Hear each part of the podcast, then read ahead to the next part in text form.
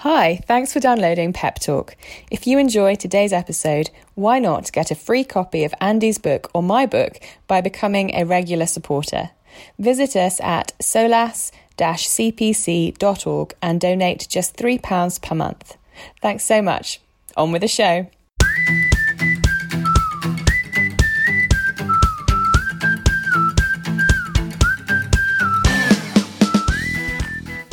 And welcome to Pep Talk, the Persuasive Evangelism podcast. I'm Andy Bannister from the Solas Centre for Public Christianity, and I'm joined today, as ever, by my co-host Kristi Mair from Oak Hill College uh, in London. Kristi, how are you doing today? Doing very well, thank you. You know, lockdown central, but very happy and sunny. Thanks.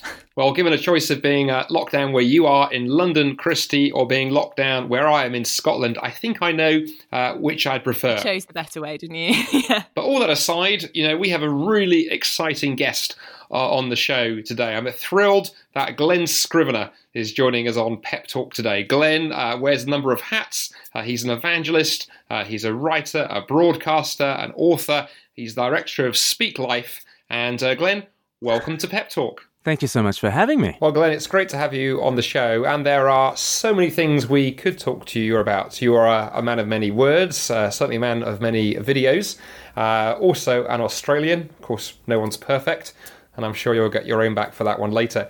Um, but you know, of all the books that you've uh, written, I think the one that I found most helpful and possibly recommended to the most other people is uh, is your uh, book on evangelism, three, two, one, uh, the story of God, uh, the world, and you. Talk to us a bit about that book, why you wrote it, and uh, and what the idea behind it is, and why it's helpful. Oh, thank you. Well, uh, it started by me reading a blog post uh, where somebody said, uh, You can explain the gospel in one, two, three, four and they said, you know, God is one, and then the uh, there's the uh, creator creature distinction is the two-ness that's out there, and then three he brought in Trinity, and then four I forget what four was, um, but um, he he kind of yeah laid out this gospel presentation, and I thought to myself, uh, what would it be like to start with three? Like, what would it be like to put Trinity front and center in your gospel presentation? And um and so I thought, well, you'd have to count backwards, wouldn't you? And then what would two be? And I thought, well, Adam and Christ, that would would be two, wouldn't it? And then one union with Christ, and was like, hello, this works as a mnemonic. But I think also it works in that these are foundational doctrines to um, how we think about the faith. The threeness of God, God is a loving union of three. The two-ness of the world, the world is shaped by two representatives, Adam and Christ. And then the oneness of you, uh, you are one with Adam, be one with Jesus. And I think these issues are not the most straightforward things that they're not simplistic. Uh, it's not like you would ordinarily think, oh, I, I know where I'm going to begin my evangelism. Why don't I unpack the doctrine of the Trinity? Um, hmm. but I think on the far side of some rich and profound ideas, you get a heck of a lot of simplicity. So when you start talking about God as a loving union of three, then you start talking about ultimate reality is love because God is love. And when you start talking about Adam and Christ, I think it gives you a really rich way of thinking about how all of humanity is in the same boat together. We're all these children of Adam. We've all got the same mortality. We've got all, all the same frailness and fallenness. And actually, on the far side of some difficult perhaps or complex issues. I think there's a simplicity that, that comes out on, on on the other side of it. And so i've, I've just been loving unpacking the gospel with people, talking about the threeness of God, the two-ness of the world, the oneness of you.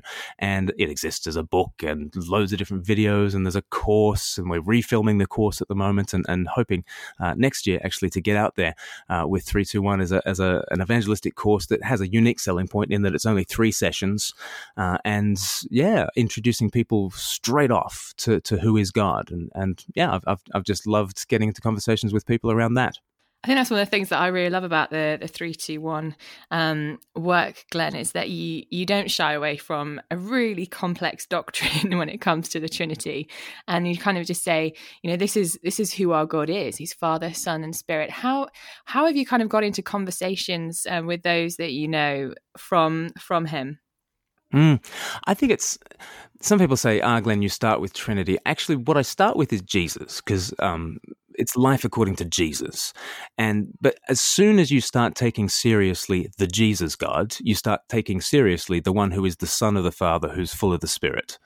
Um, so that simplifies things. What we're not introducing people to is a creed. What we're not introducing people to is, you know, Augustine's De Trinitate or something. What, what we're, we're not introducing people to um, an abstract doctrine. We're introducing them to Jesus. But as soon as you take Jesus seriously, um, he is from the Father, and yet he is divine, and he's full of the Spirit. And if you if he gives you his Spirit, then apparently he is with you and and there's this threeness and this oneness and all of a sudden you have the doctrine of the trinity not because you've started with a creed but because you've started with jesus where this i think becomes fruitful in evangelism is um you know here's here's a comparison jesus says in john 17 verse 24 father you loved me before the foundation of the world so before the universe existed there was love there was a niagara falls of love and blessing crashing down from the Father to the Son in the joy of the Spirit. This is who God is. And, and this is why in the Bible it can say, underneath all things are the everlasting arms. Now, that, that is a hugely attractive vision of God and of all reality. Everything has come from love, it's shaped by love. Underneath are the everlasting arms. And then often I, I will, you know, compare that with Richard Dawkins, who said, you know, the universe has precisely the properties we should expect if there is at bottom no evil, no good, nothing but blind, pitiless indifference. And at that stage, you've got a very interesting compare and contrast. You're like, who's right? Uh, Moses or Dawkins. Moses says, underneath are the everlasting arms. Dawkins says, underneath there is blind, pitiless indifference. Take your pick. And so at, at that point, you see, a, again, a doctrine that could be just, um, you could think of it as very obtuse, as very distant, as very um, abstract. Actually, when you get down to it, it means that God is love and you're invited. I think that becomes very rich and very attractive in evangelism. What I find so fascinating, Glen, about how you unpack that uh, is that when you begin the, with the Trinity like you do, you know, it can work both at a very complex level and a very simple level, can't it? If you're sort of theologically wired and, and drawn to these kind of big ideas, you can think about it in that way. But also, if you're not theologically wired, you can just grasp the Jesus bit. As you say, begin with who Jesus is. It works powerfully at that level too. And I think it's obviously the same for the the two, isn't it? On the one hand, you've got the two templates, Jesus and Adam. That's a very big theological idea. But also, when it comes down to uh, the world out there, when it comes down to atheism and the and the contrast with Christianity, that's very simple. And uh, we can look around us and see that played out in the world. That clearly there's sort of two forces at work. I find it fascinating that even our secular friends are, are drawn naturally to things like beauty and love and justice, and they see the attraction there. Mm. But also, I think they're very aware of the of the power of darkness and evil and the alternatives. So I think this whole framework is is fascinating that it works at those levels. So why don't you talk us through? You've talked through the three parts, but why don't you now talk us a bit through the the two parts of that three two one framework uh, that you're describing? So, two, the world is shaped by two representatives, Adam and Jesus. And one way of getting into the subject, I mean, I could talk, talk about my own uh, experience. So, I, I, was born in Australia, and that that was, you know, that was my birthright. Um, but you go back uh, nine generations, and my great great great great great great great grandmother stole ten yards of printed cotton from a London market, and uh, so she was a thief, and she was to be hanged by the neck until dead, until uh, the judge commuted her sentence from life transportation uh, from from death to life transportation um, to Australia, which many people thought was a, a, fate worse than death at the time. But uh, I always say to people, she she left the set of Oliver Twist, she wound up on the set of Home and Away. So I think she did quite well out of the whole caper. Who says crime doesn't pay? But she, um, so one woman committed one crime, there was one exile, and actually the rest of the family tree after her took a, a, different route. And I was born in Australia not because I'd won the lottery, not because I'd earned it, not because I'd paid for it, but it was part of my family, um, part of my family history. And actually, if we go back through all our family histories, um, they'll be full of Ann Forbes type figures. There'll be people who survived the war. There'll be people who left the nunnery and ran away with, you know, uh, the Lord of the Manor or what, whatever. There'll, there'll, be all sorts of skeletons in your closets. Um, there'll be all sorts of. Uh, times in your family tree where people made decisions and your life is now radically different because of the decisions of others. Um, and I think as soon as you start talking in these sorts of terms, it really radically undercuts our Western individualism. We tend to think of ourselves as I am a self-made man, I'm a self-made woman. It's my choices. It's it's what I choose to like um, that that determines who I am. And it's just a nonsense. That's just utter fairy tale insanity to, to believe that I am the choices that I've made. Like the like like if we get to know one another, I'll tell you the kind of things that I like and the sort of things that I choose. Um, but ninety nine percent of who I am was determined by you know people who you know are far above me in the in the family tree decisions that were made that had you know no one had even thought of me I didn't choose to be born when I was, where I was, with the genetics that I have, with it, you know, anything. We are not the choices that we made. We find ourselves in a family called the human family, and it is dysfunctional. And so in evangelism, I can then sort of talk about, you know, Ad, Ad, Adam is a representative. His name means humanity. So what we see him doing in the garden is what we are always doing. And what does he do? He's suspicious of God, so he's selfish. It leads to slavery and then self justifications. There's this massive screw up, and then there's separation from God. Uh, and as you go through, you know, that life of Adam, you can just say, well, can you relate to that? Of course you can relate. Maybe we're related maybe we're part of this this whole human family that's dysfunctional. And then the good news is that Jesus is the second Adam, the one who comes from God's family into our family, so that we who are in this dysfunctional human family can join Christ's divine family. That's the two. And then you move on to the one, don't you? Is that where you say um, you are one in Adam, be one in Christ? How would you go about um, just thinking right right now at the time of recording we're in covid-19 well we're in hmm. lockdown hmm. covid-19 is a reality um, how would you go about kind of presenting the the 321 to those who currently are just very fearful mm. um, probably quite alone isolated anxious mm. um, concerns over many things how would you yeah really kind of bring uh, the, the full force of everything that you've just shared with us to bear to those kind of weary hearts so, union with Christ means that though I've been born one with Adam, though, though I'm part of this frail, failed, dying humanity, um, there is hope. Um, there, there is one who has come who is apparently, he, he claims to be the answer to all these problems. Whereas Adam is a representative of all the ways we get things wrong, um, Christ is the representative of life as it should be. Um, and and he came into this frail, fallen, mortal life, took it all on himself, because that's what love does. And and you know, I'm, I'm often telling th- this very simple story. You know, a man falls into a pit and tries he might, he can't get out. You know, someone comes to the top of the pit and and says, you know, if you'd listened to me, you'd never have fallen into the pit, and then walks along. Or the next guy comes to the top of the pit and sees the man falling down and, and, and says, you know, you need to climb harder. You know, try try more. A true friend comes to the top of the pit and dives down into it and becomes one with the person in all their frailty, in all their struggle and lifts them out. And that's who Jesus is. He becomes one with us in in our struggle, in our suffering, um, and he wants to be one with us through this valley of deep shadow and out the other side. And I think what we're gonna, I think, I think looking back at COVID nineteen, looking back at twenty twenty, at a distance of let's say a couple of years, what what will we want to learn about this this time? I th- I think as Christians we we want to be able to say I don't know how I got through 2020, but somehow Jesus got me through. And here we are in this valley of the shadow of death, and everyone is being confronted with their mortality. I mean, a plague is a time of intensification, and it's an intensified feeling that time is running out, that I'm not in control of my life, that there are forces out there that are far bigger than me, that the li- life is a very, very scary place. And I am headed towards the grave. Um, we are all walking through the valley of the shadow of death. The truth of one is there is a good shepherd who has entered into the valley to be with us and to be for us. And the great tragedy is that people would ever walk through that valley alone when Christ is right there, opening his arms wide to the world and, and saying, I want to be with you. I want to walk you through this. That's, that's the wonder of oneness.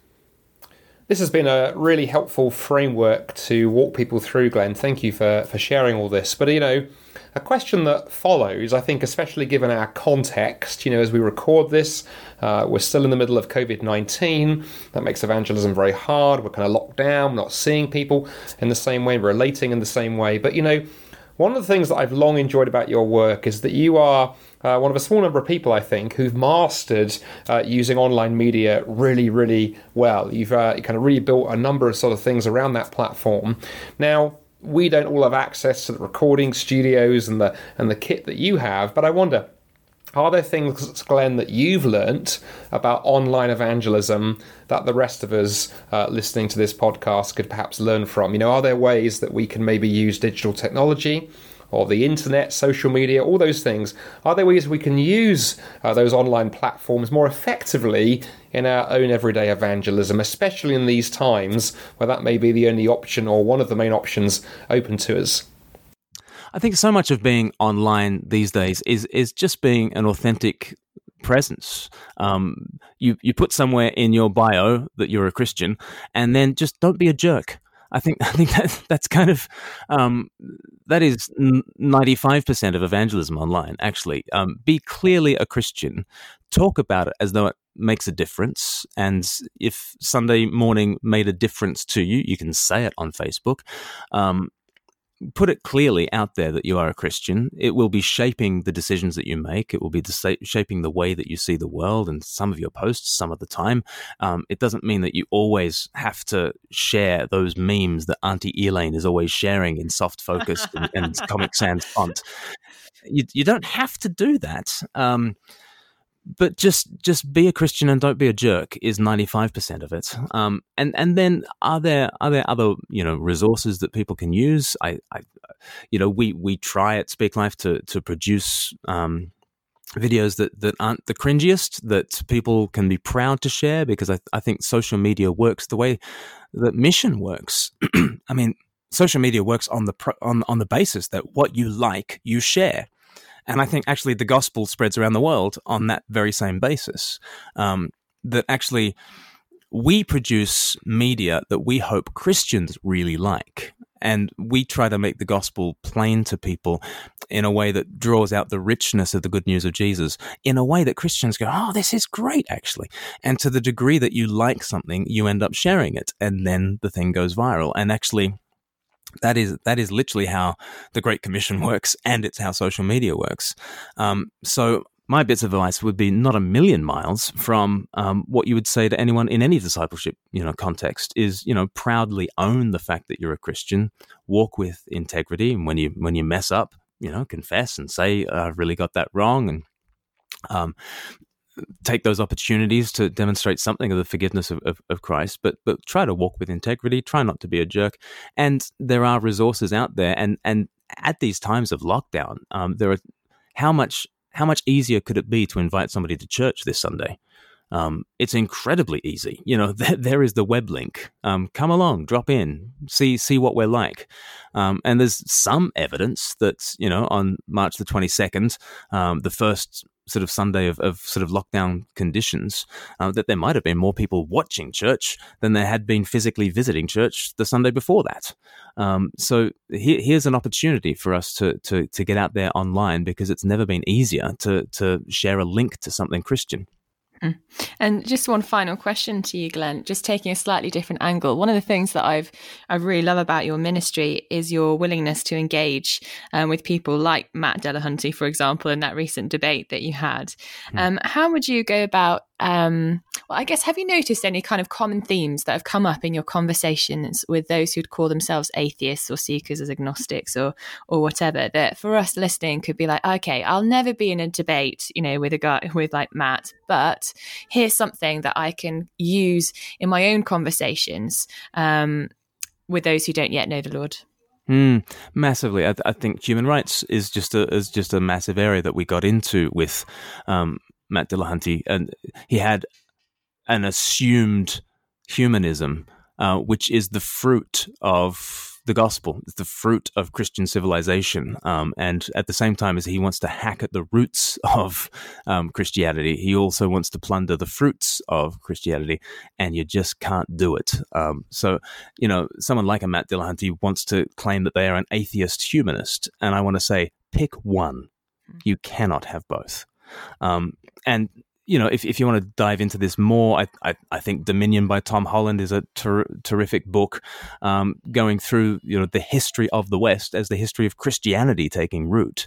Um, and Tom Holland, the secular historian, is very, very clear that the only reason why we why we want to prize the poor and the vulnerable in our world, the only reason why we think that a society should be judged according to how we treat the least and the last and the lost, the the only reason why we have these humanist values that every single human being uh, is of equal value uh, these are nuts ideas to, to, to classical antiquity. These are nuts ideas. Plato and Aristotle. If you, if you said to Plato, you know, Andy and Kristi, they are utterly equal. But you know, obviously, Kristi is more intelligent than Andy, and obviously, Kristi Kristi is better looking than Andy. Kristi Kristi is far more economically valuable than Andy. Kristi, you know, mm-hmm. and Plato would see all these things very clearly. We can all see them. I mean, it's plain plain as the nose on Andy's face. But oh my, he's going for you. I'm really going. For, I've been saving it up to the end of the podcast. Someone like a Plato or an Aristotle would say, okay, so in what sense is Christianity equal? They're, they're, like when we when we analyze two different human beings, what we are seeing is their differences. In what magical realm does this thing called equality exist? Um, and yet, it has bedded itself down so fun, you know, so fundamentally in, in the way that we see the world that, of course, all human beings are equal and have an inherent dignity and value.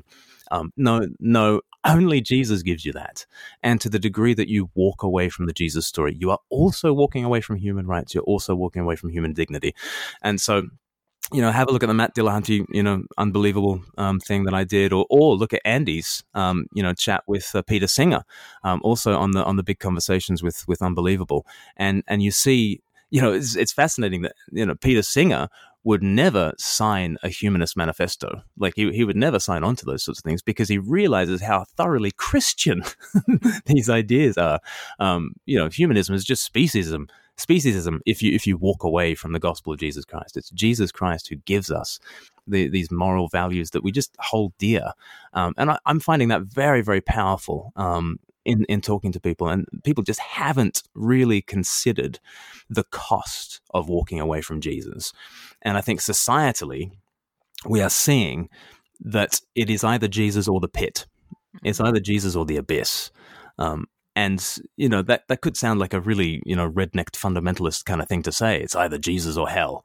Um, but actually, historically, it's true. um, Jesus is the one who saves us from a pit of our own making. He's the one who saves us from a will to power and this sort of Nietzschean mm. dystopian vision for, for what society should be like. Um, so the, these are areas that I'm pressing into more and more, and, and I'm finding them very fruitful. Hmm. I, just thinking about things on the level of assumptions like that is is so potent, isn't it? I think that's that's so helpful. Thank you so much, Glen. We I've just looked at the time and we are running out of time. Thank you so much for your time today. As ever, it's a joy to chat with you, Glen. You have lightened my lockdown. Oh, Glen, you say all the best things today. um, Andy, thank you for being a, a wonderful co-host. Thank you so much for listening, and uh, we'll catch you again next time. I didn't mean it, Andy. I didn't mean it. Oh, oh, now he's retracting. Now he's oh, retracting. don't worry. I totally asked for uh, that comeback. All to Kristi. I mean, thank you, you for know. listening to Pep Talk. we'll catch you again soon. Bye.